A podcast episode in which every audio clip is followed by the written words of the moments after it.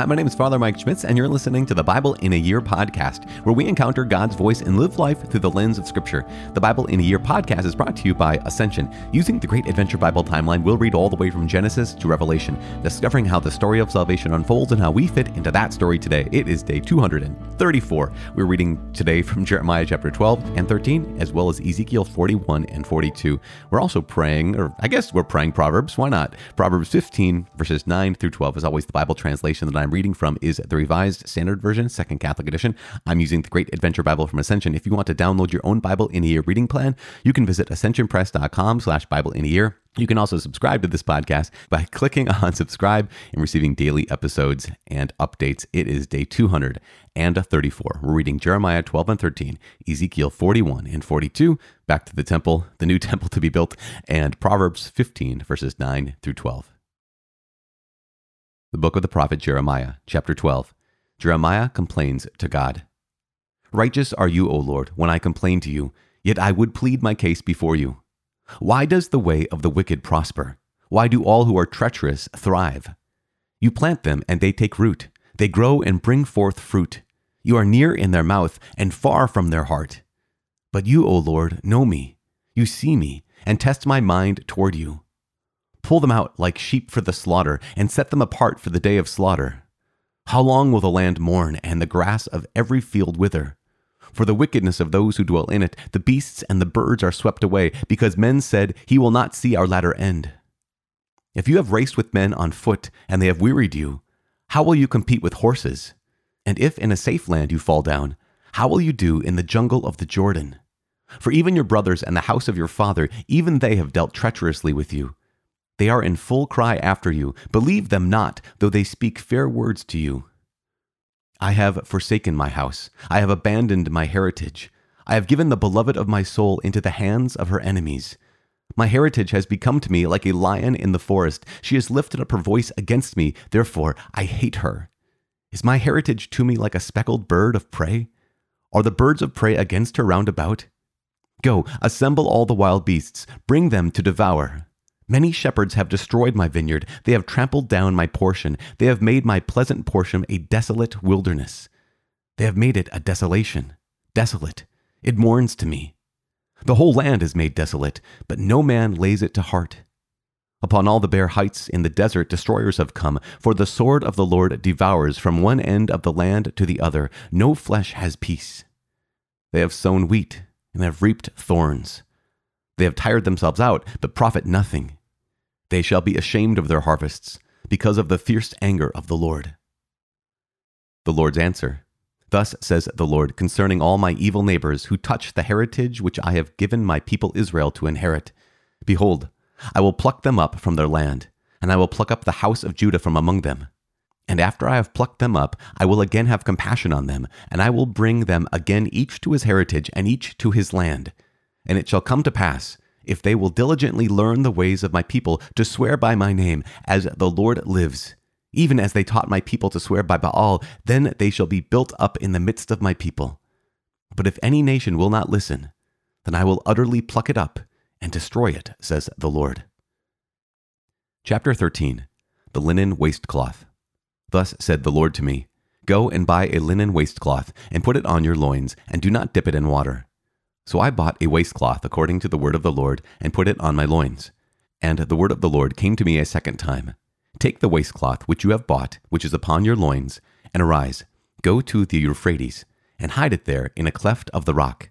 So I went and hid it by the Euphrates, as the Lord commanded me.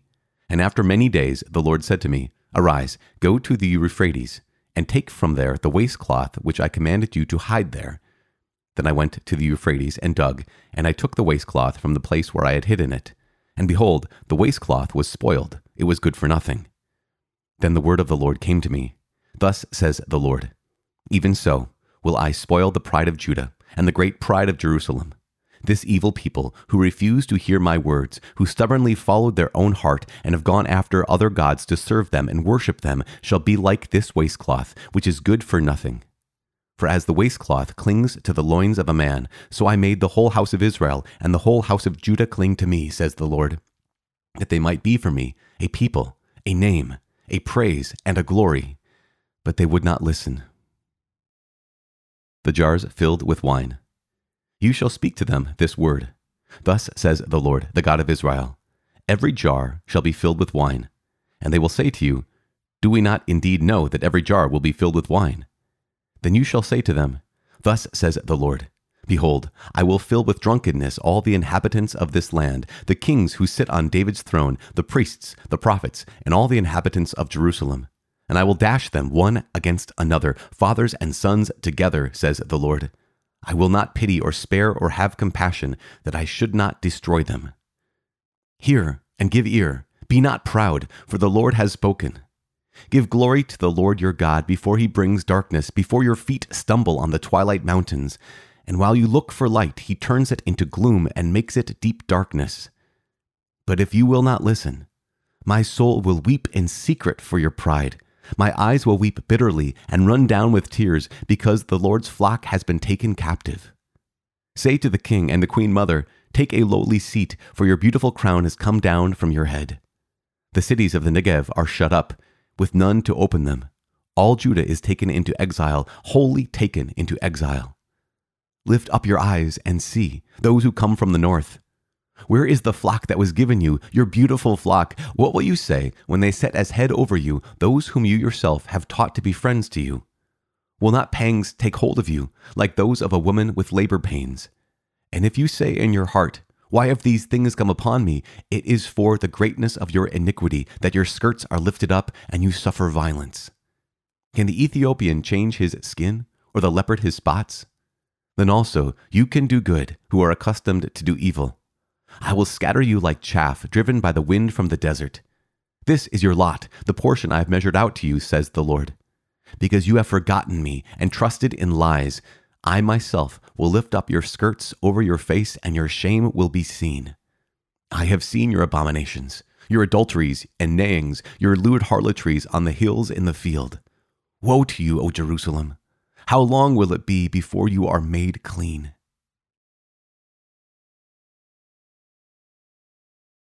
The book of the prophet Ezekiel, chapter 41.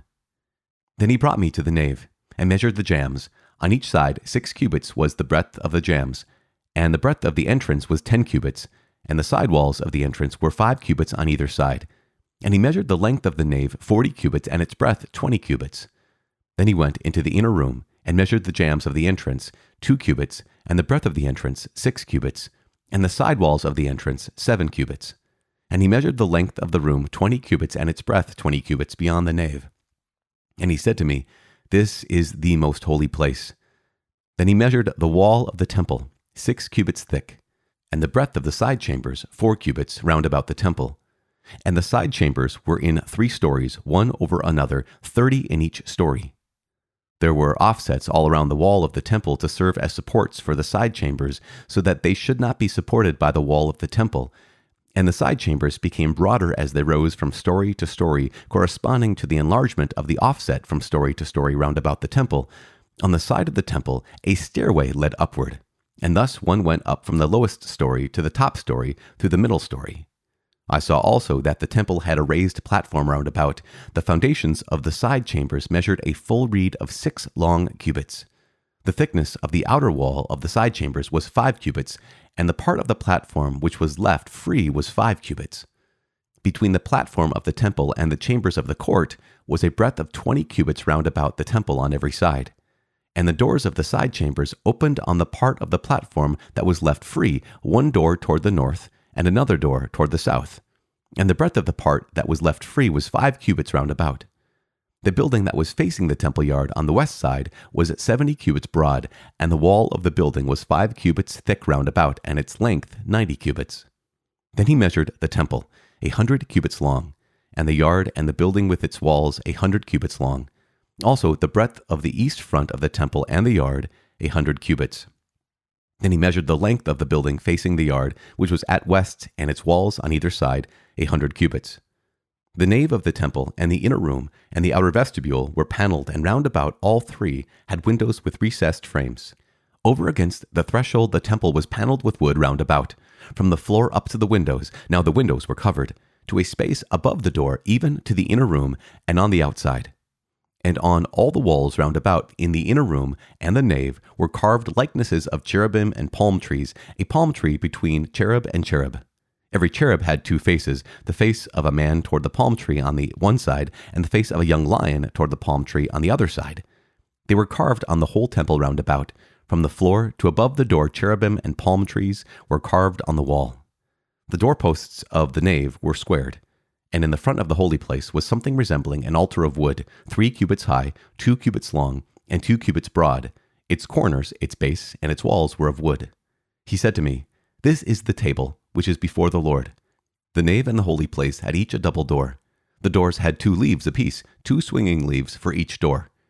And on the doors of the nave were carved cherubim and palm trees, such as were carved on the walls, and there was a canopy of wood in front of the vestibule outside.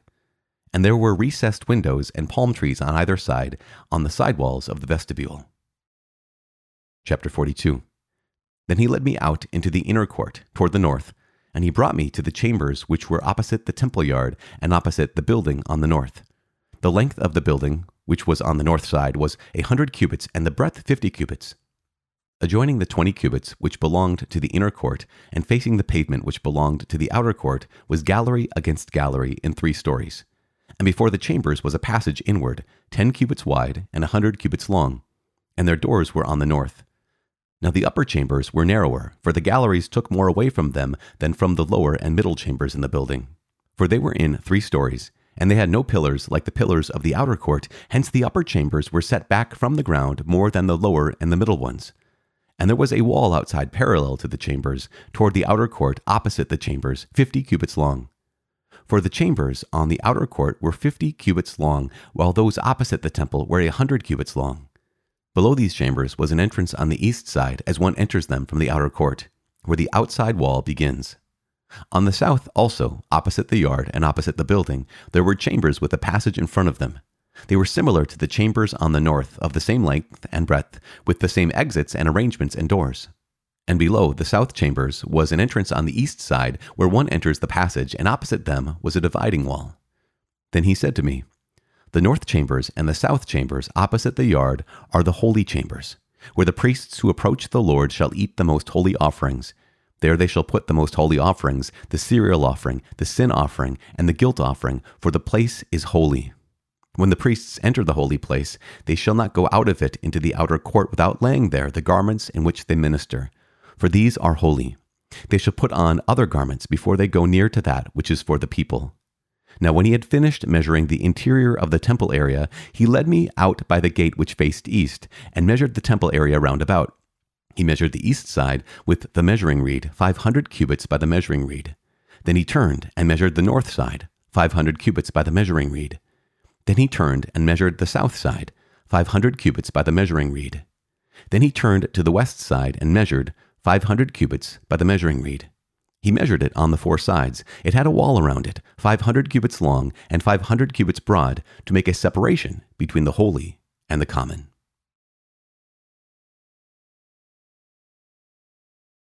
The Book of Proverbs, chapter 15, verses 9 through 12. The way of the wicked is an abomination to the Lord but he loves him who pursues righteousness. There is severe discipline for him who forsakes the way. He who hates reproof will die. Sheol and Abaddon lie open before the Lord. How much more the hearts of men? A scoffer does not like to be reproved. He will not go to the wise.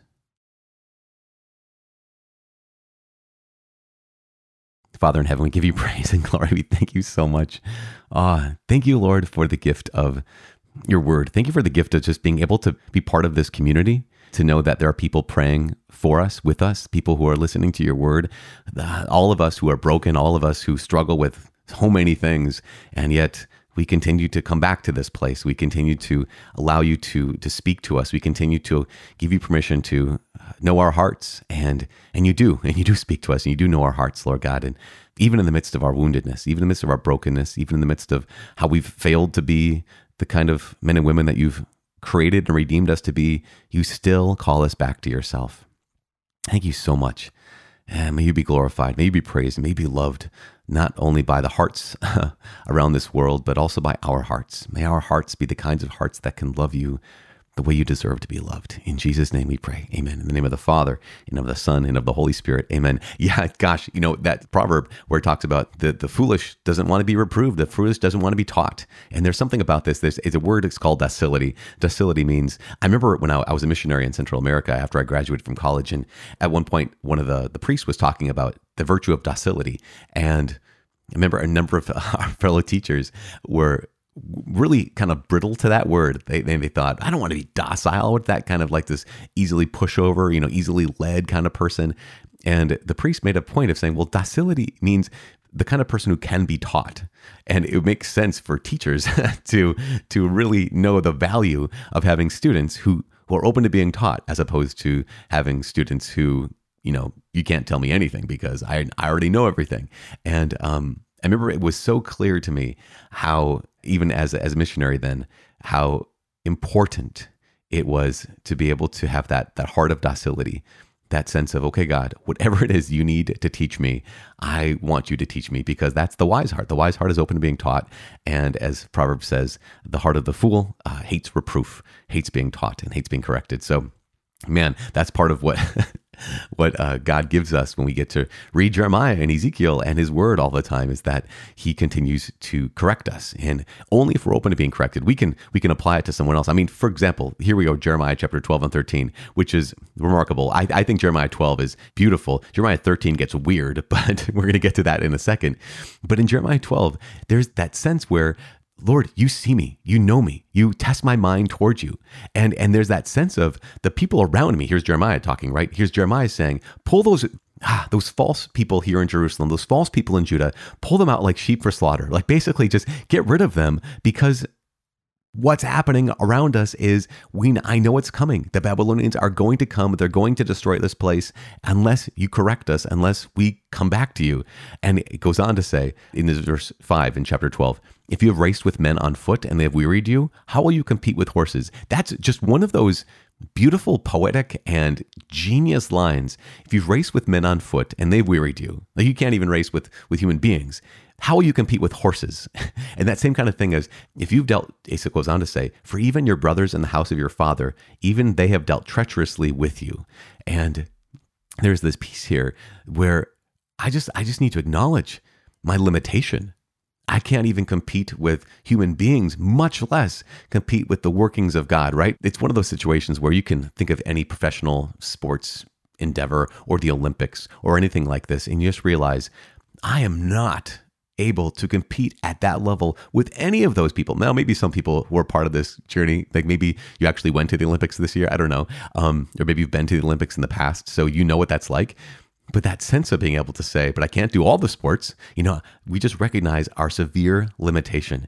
And that's one of the things that Jeremiah is highlighting. He's, he's saying this, saying, okay, so those of us who can't even compete with strong human beings, how in the world are we going to be able to compete with the Lord? And so he complains to God, right? Jeremiah does. And then the Lord answers. And basically, God says, Behold, this is uh, chapter 12, verse 14 Behold, I will pluck them up from their land, and I will pluck them from the house of Judah among them.